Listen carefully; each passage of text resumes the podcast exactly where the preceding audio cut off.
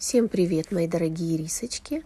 Сегодня у нас с вами первое занятие, аудиоурок по теории композиции. Я считаю, что это очень важный раздел, который мы с вами начинаем. И несмотря на то, что частично я давала некоторые моменты из теории композиции в предыдущем разделе, но мы не можем э, избежать, так сказать, да, мы не можем пойти дальше без изучения теории композиции, основ теории композиции. Разумеется, мы не будем углубляться в теорию композиции, как это делают художники на занятиях, но нам необходимо понять некоторые аспекты терминологии и понять э, те инструменты, которыми мы пользуемся при создании гармоничного образа. Когда мы э, обсуждаем одежду, образ, костюмный ансамбль, лук, мы зачастую имеем в виду примерно одно и то же. На самом же деле необходимо понимать разницу между понятиями одежды, понятием костюма, понятием костюмного ансамбля, понятием образа. А, взаимозаменяемые ли это вещи или нет? Я считаю, что в принципе, в общении неформальном мы э, подменяем одно понятие другим, и ничего в этом страшного нет. Но необходимо для себя понимать разницу и у себя в голове э, положить на полочку да, эти понятия, э, один раз поняв разницу, уже не возвращаться к этому вопросу. Э, и когда мы говорим об одежде, мы должны понимать, что это понятие более широкое, нежели все остальные, нежели костюм, костюмный ансамбль, лук, образ и как мы еще это можем называть. Одежда – это все-таки наиболее общее понятие, и состоит оно в том, что это внешние искусственные покровы человека. Ну, то есть естественные покровы это у нас там мышечная система, кожа, а, любой покров, который не относится к телу человека, считается искусственным. Поэтому одежда, одежду мы считаем искусственным покровом человека, который защищает его в первую очередь от каких-то внешних факторов, от непогоды, от укусов зверей, насекомых, от э, жары, от палящего солнца, да, от ветра, от дождя, воинов защищает в бою. То есть э, на лицо явная защитная функция одежды. Кроме защиты физической, э, одежда защищает человека морально. То есть с незапамятных времен есть понятие стыда. Стыд наготы э, – один из первых да, стыдов, первых чувств, которые появились у человека. И одежда, разумеется, выполняет функцию защиты от ноготы. Далее, какой еще важный момент? Важная функция одежды – социальная. Как только появляется маломальское расслоение в обществе, пусть даже первобытно-общинном, у нас появляется социальная функция одежды. То есть вожди, старейшины, какие-то жрецы, э, они начинают отличаться по одежде от остальных членов общины. И это очень важная функция, которую мы будем использовать в дальнейшем в нашей работе. Объясню сейчас почему, почему это так важно. Мы часто получаем от клиентов запрос показать статус. Показать статус статусность человека, статусность одежды подчеркнуть. А, это как раз-таки социальная функция одежды. Показать, насколько высоко я нахожусь в иерархии данного общества. Но об этом позже. Сейчас вернемся к одежде.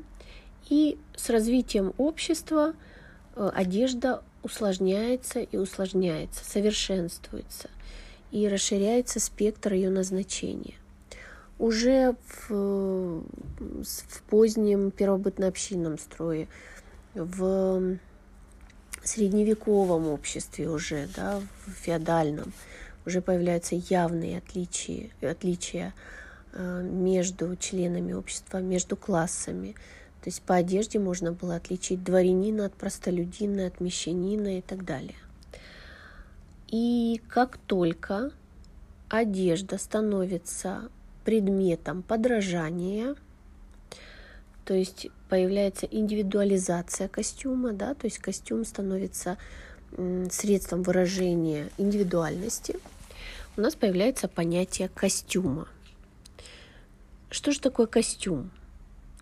Костюм, в отличие от одежды, несет в себе образную характеристику. То есть э, это может быть характеристика отдельного человека, либо это может быть характеристика целой нации, либо какой-то группы людей, народности. Эм, то есть это уже, например, да, национальный костюм. Что такое национальный костюм? Это э, совокупность определенных предметов одежды, которые характеризуют национальные особенности конкретной нации. Да? Вот национальный, допустим, русский национальный костюм. Он характеризует, характеризует русскую нацию, черты русского народа, да, э, его быт, особенности быта, э, вкусы, предпочтения, да, например, там в цвете, в каких-то фактурах, там, лапти, да, какая-то рубаха, косоворотка, штаны, либо сарафан у женщины, кокошник. Э, то есть это совокупность предметов одежды. И костюм кроме того, да, отражает еще и на каком этапе развития общества находится тот или иной слой, да, чей костюм мы как раз обсуждаем. То есть, э, ну, когда мы рассматриваем картинки в любой книге по истории моды, мы как раз-таки можем наблюдать эволюцию этого костюма, того или иного общества. Слово это французское, пришло в русский язык в, примерно в 17 веке, как раз-таки уже после Петровских реформ появилось понятие костюма в русском языке. То есть это, по сути, способ и манера ношения одежды. То есть получается костюм – это несколько предметов одежды и аксессуаров, объединенных единым замыслом. Э, при этом в центре внимания выступает человек. Когда мы говорим о костюме, э, о костюмном ансамбле, да, сейчас чуть позже объясню, чем костюм отличается от костюмного ансамбля, мы уже говорим о какой-то личности, о человеке. В центре всегда человек. Так вот, костюмный ансамбль – это уже одежда, обувь, прическа, макияж, аксессуары, которые объединены единым замыслом. Получается костюмный ансамбль. Аксессуары, мы понимаем, да, что такое аксессуары. Это дополнение к нашему костюму. Это, ну, многие считают, что обувь это тоже аксессуар, но я считаю, что обувь э, стоит отдельно, примерно так же, как одежда. То есть одежда, обувь и аксессуары. К аксессуарам я бы отнесла головные уборы, шарфы, косынки, платки, галстуки, перчатки, сумки, кошельки, ремни пояса, зонты, чулки, э, нижнее белье, украшения в любом виде, да, ювелирные украшения, э, э, любая бижутерия, это тоже все аксессуары. То есть мы уже понимаем, да, что костюм несет на себе э, ну, как, функцию подчеркнуть э, либо отдельную личность, да, черты характера, быт, э, какой-то эстетический замысел отдельного человека, либо какой-то социальной группы. Так вот, мы теперь из этого можем сделать вывод, что костюм понятие более узкое, но более емкое, нежели одежда. Одежда более общее понятие. Вот. И э, функция костюма, да, в данном случае эстетическая. То есть надо удовлетворить. Костюм это удовлет... ну, несет на себе функцию удовлетворения каких-то эстетических потребностей человека.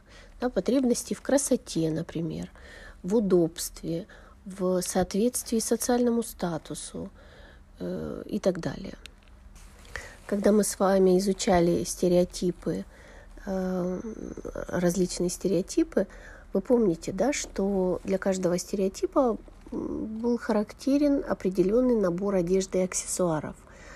Вот если мы сейчас это вспомним эти стереотипы, то как раз-таки вспомним, да, что для каждого был свой определенный набор вещей, которые складывались в их э, костюмные ансамбли.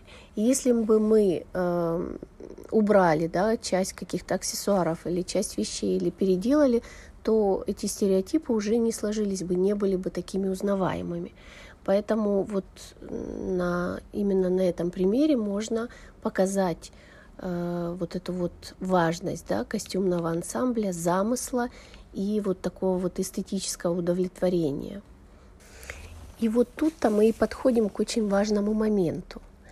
Чем же э, костюмный ансамбль отличается от образа?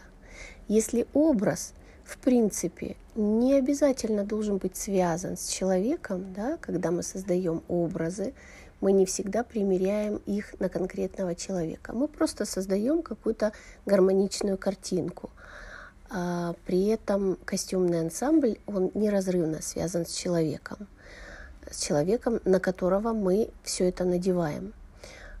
Без э, человека костюмного ансамбля не получается. Получается образ, лук, да, но э, не обязательно связанный с конкретным человеком.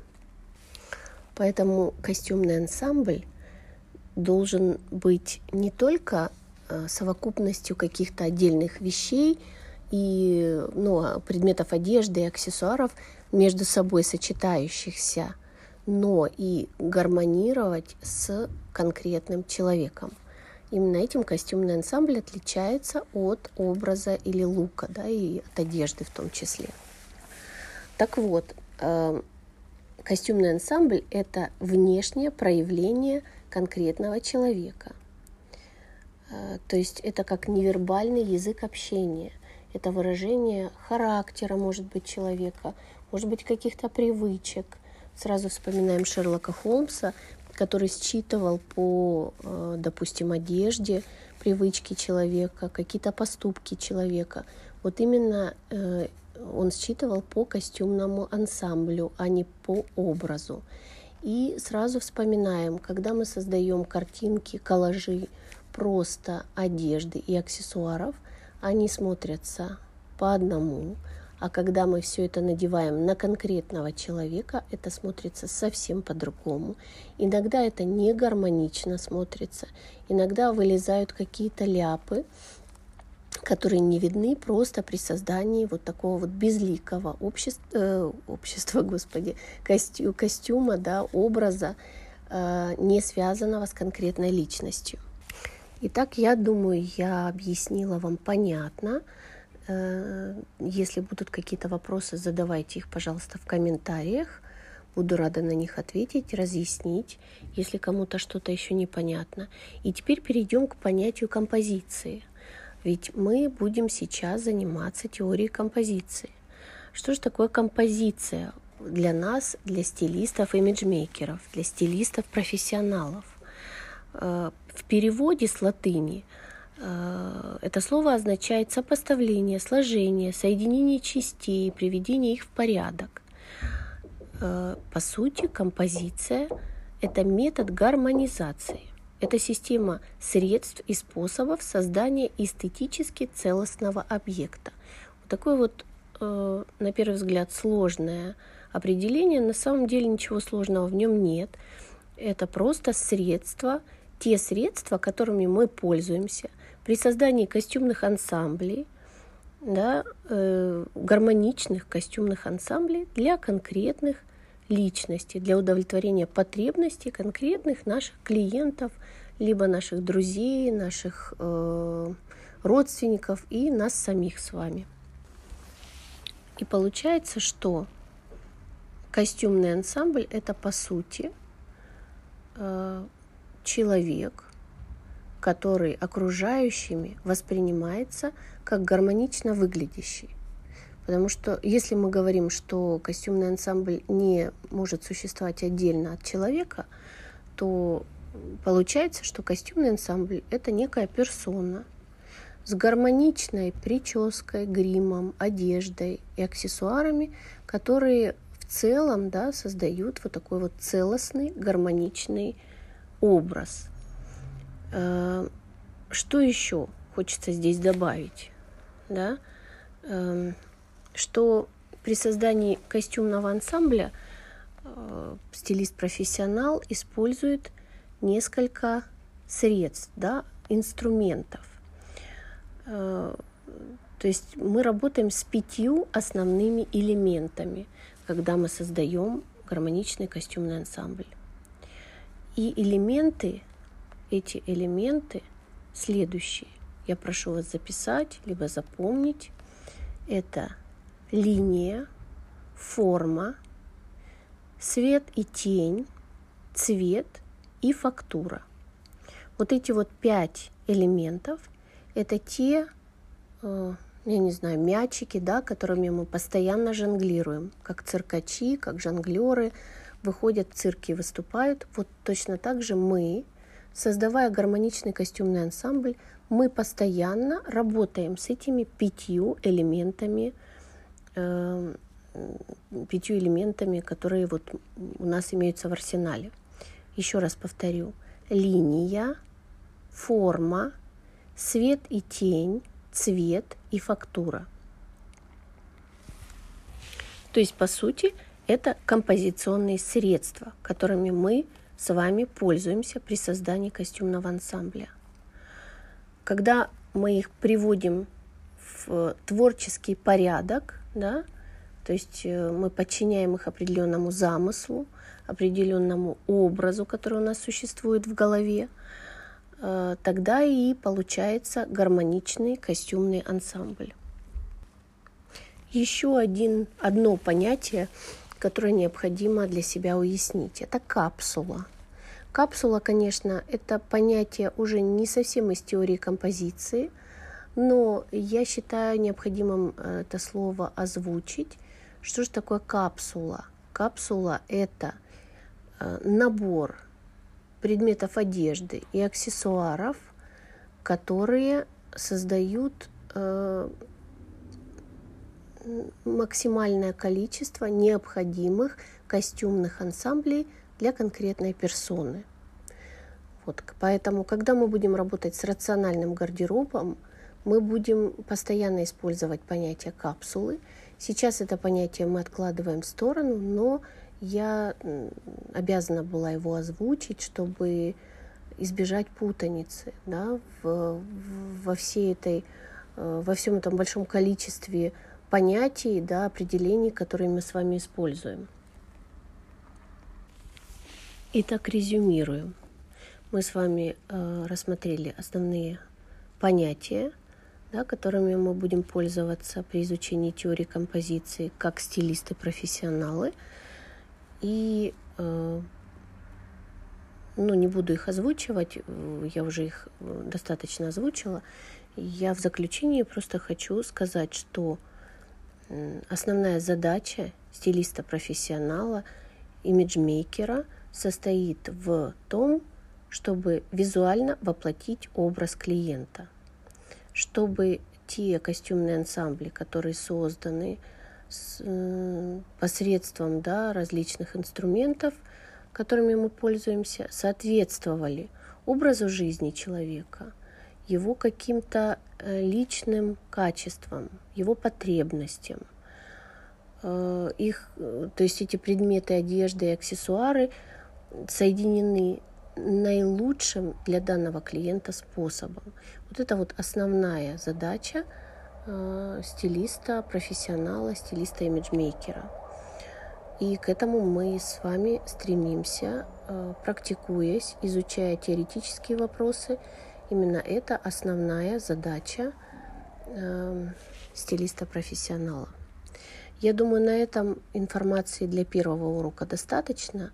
Следующий урок мы посвятим э, этим изобразительным средством, да, композиционным средством, которое я озвучила, этим пяти элементам. Э, и далее перейдем к длинам и пропорциям костюмного ансамбля.